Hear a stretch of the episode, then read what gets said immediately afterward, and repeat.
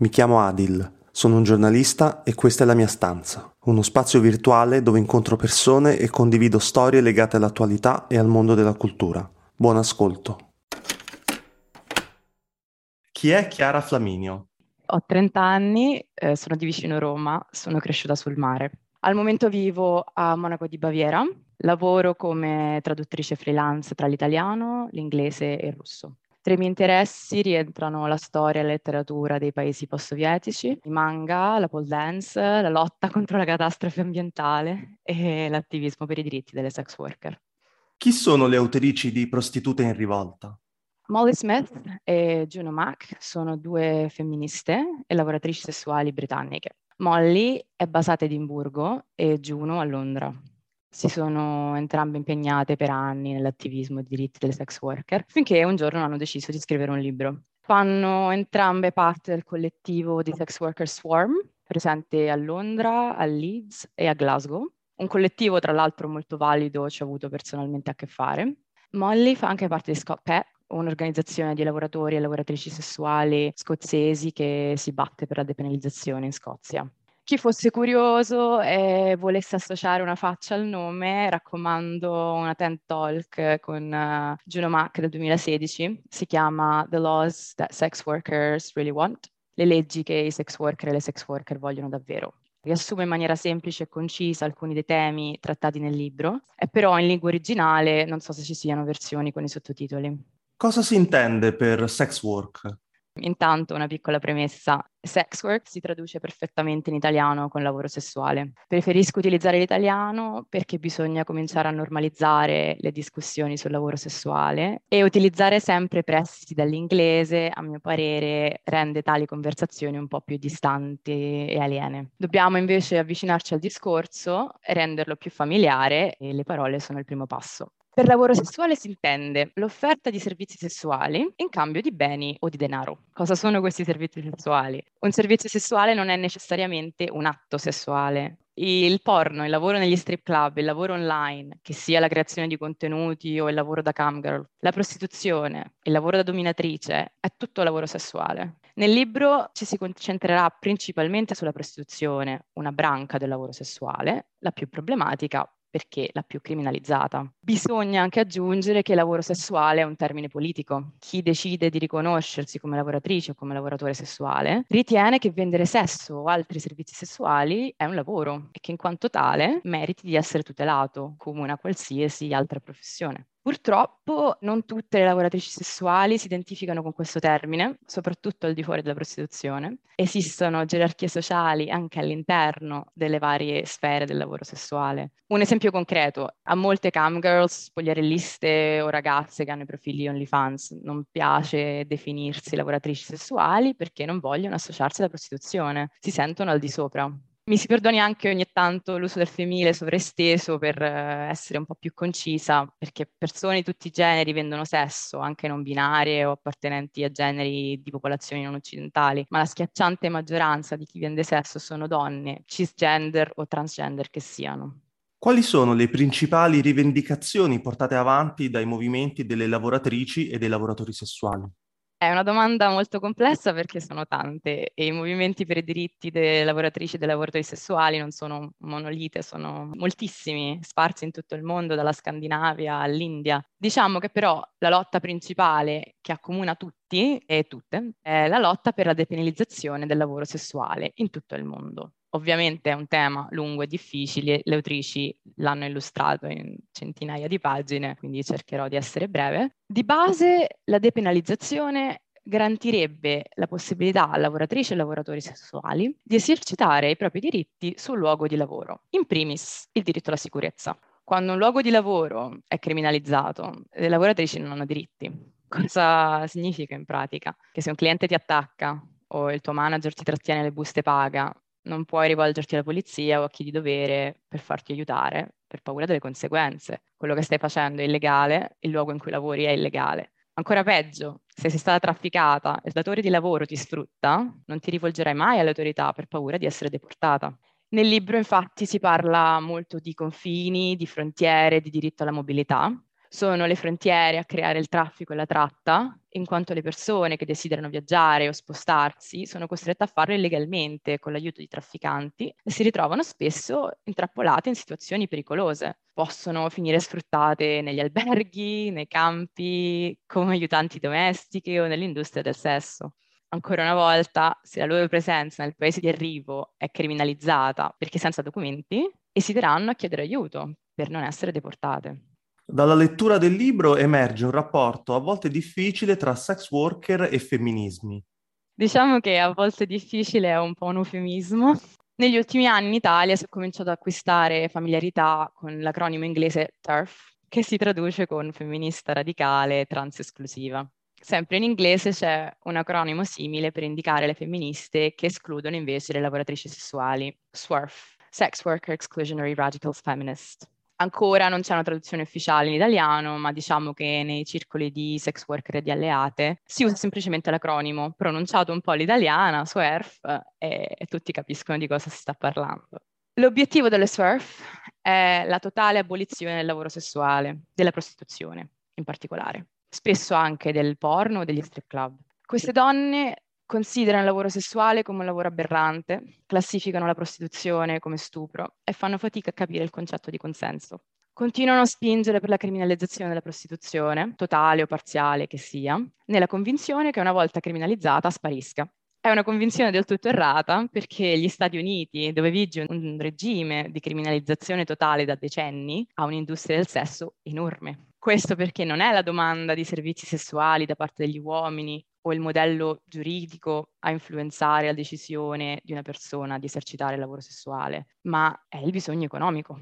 Sono la povertà e la mancanza di flessibilità dei lavori mainstream della società tradizionale ad avvicinare le persone al lavoro sessuale. Un esempio pratico. Una mamma single potrebbe preferire uno o due turni a settimana in un bordello o in uno strip club, in cui guadagnerebbe di più che lavorando a tempo pieno 40-50 ore a settimana in un impiego col salario minimo. Tra l'altro il salario minimo è una cosa estera, in Italia neanche ce l'abbiamo. Il lavoro sessuale le lascia più tempo per occuparsi dei suoi figli e minimizza il costo di asili nidi o babysitter. Lo stesso vale per una persona disabile. Molto spesso la propria disabilità non permette loro di gestire fisicamente o mentalmente un lavoro a tempo pieno e il lavoro sessuale si presenta come una rete di salvataggio. Il problema di queste femministe è che non sono disposte all'ascolto. Le lavoratrici sessuali fanno di tutto per esprimersi e per essere ascoltate, soprattutto online. Presentano dati, studi, ricerche a riprova del fatto che la criminalizzazione del lavoro sessuale è dannosa.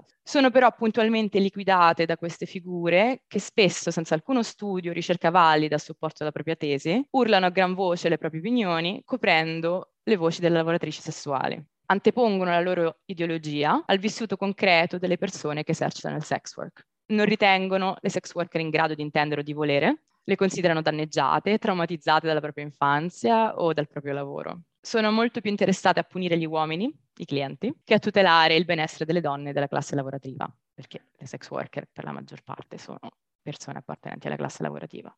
Twitter è diventato il principale teatro di scontro tra sex worker e femministe anti-lavoro sessuale. La cosa peggiore è il linguaggio disumanizzante che le femministe spesso e volentieri utilizzano nel rivolgersi a lavoratrici sessuali. È un linguaggio violento, aggressivo e decisamente pornografico. Anche questo è un discorso lungo e complesso e non vorrei semplificarlo troppo, quindi consiglio vivamente di leggere il libro. In Europa prevale ancora la criminalizzazione del lavoro sessuale?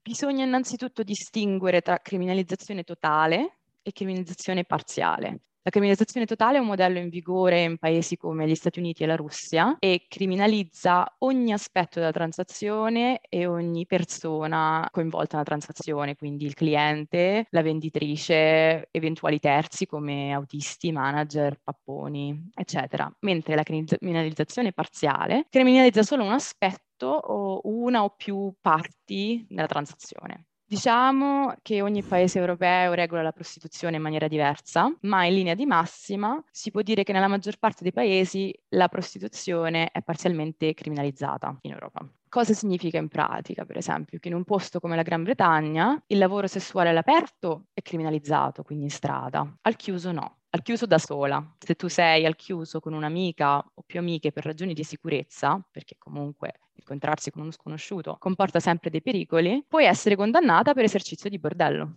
Diciamo che il modello legale su cui ci si dovrebbe concentrare di più al momento è il modello nordico. È stato passato in Svezia nel 1999, è stato accolto come una vittoria femminista. È un modello giuridico che criminalizza il cliente e terzi e in teoria depenalizza la venditrice.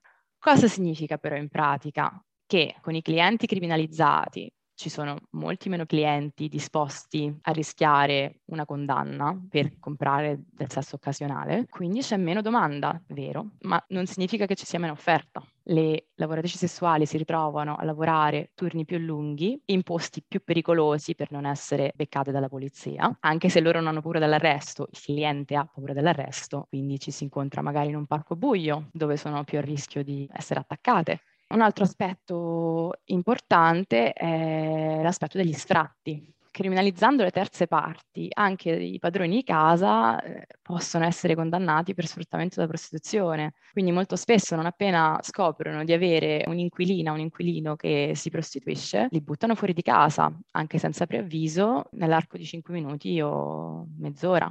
Uno degli esempi che mi è rimasto più impresso dal libro è la storia delle sex worker nigeriane che cucinavano una minestra quando la, la polizia ha bussato alla porta e le ha fatte scendere in strada immediatamente. Si sono ritrovate chiuse fuori di casa con un pentolone di minestra tra le strade innevate della Norvegia.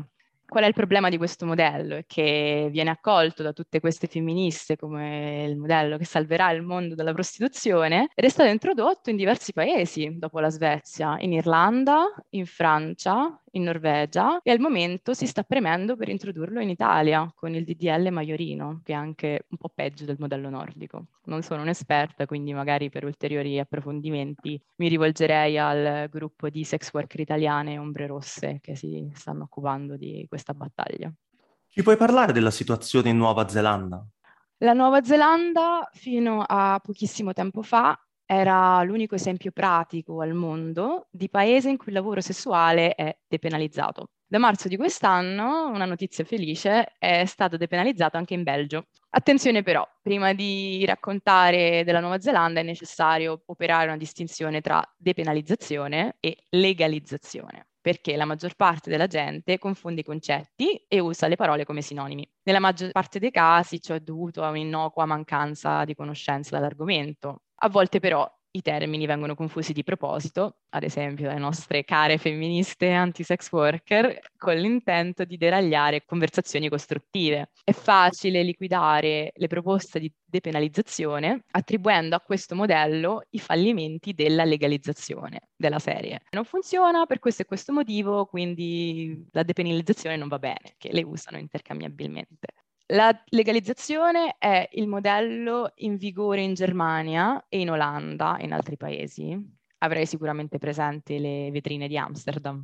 Non è un modello che si cura degli interessi delle lavoratrici o dei lavoratori sessuali, è un modello che regola fortemente la prostituzione, è legale solo in certi contesti, sotto certe condizioni. Diventa illegale non appena le lavoratrici e i lavoratori non soddisfano certi requisiti. Alcuni esempi. Ci sono i test sanitari obbligatori, l'obbligo di lavorare in zone specifiche della città, spesso solo all'interno di bordelli gestiti da altri. C'è un sacco di burocrazia, soprattutto in Germania. Di base è un modello costruito per far arricchire terzi, quali manager, proprietari di bordello e chiunque tragga profitto dal turismo anche di tipo sessuale. Cosa significa invece depenalizzazione? Che qualsiasi attività legata allo scambio di sesso per denaro o altri beni è completamente depenalizzata. Non ci sono conseguenze legali. Ciò significa che le lavoratrici non sono forzate a lavorare in un bordello per dei terzi o a sottoporsi a determinati requisiti burocratici o limitate a lavorare in certe zone. Ad esempio, in città come Monaco le zone adibite alla prostituzione sono proprio fuori città, lontane dal centro, non proprio delle belle zone. Eh, lavoratori e lavoratrici possono lavorare dove e come vogliono, a casa propria con delle amiche o con degli amici, senza il terrore di infrangere le leggi di esercizio di bordello, in strada, in luoghi centrali e ben illuminati. Se hanno un qualsiasi problema possono rivolgersi alle autorità e possono essere aiutate e possono imporre i propri diritti sul luogo di lavoro. Ovviamente ora non è tutto rose e fiori perché purtroppo queste leggi neozelandesi si applicano solo a chi è cittadino della Nuova Zelanda, quindi diciamo che le sex worker e i sex worker migranti purtroppo non possono godere di questi privilegi ed è un grosso limite. Grazie. Prego.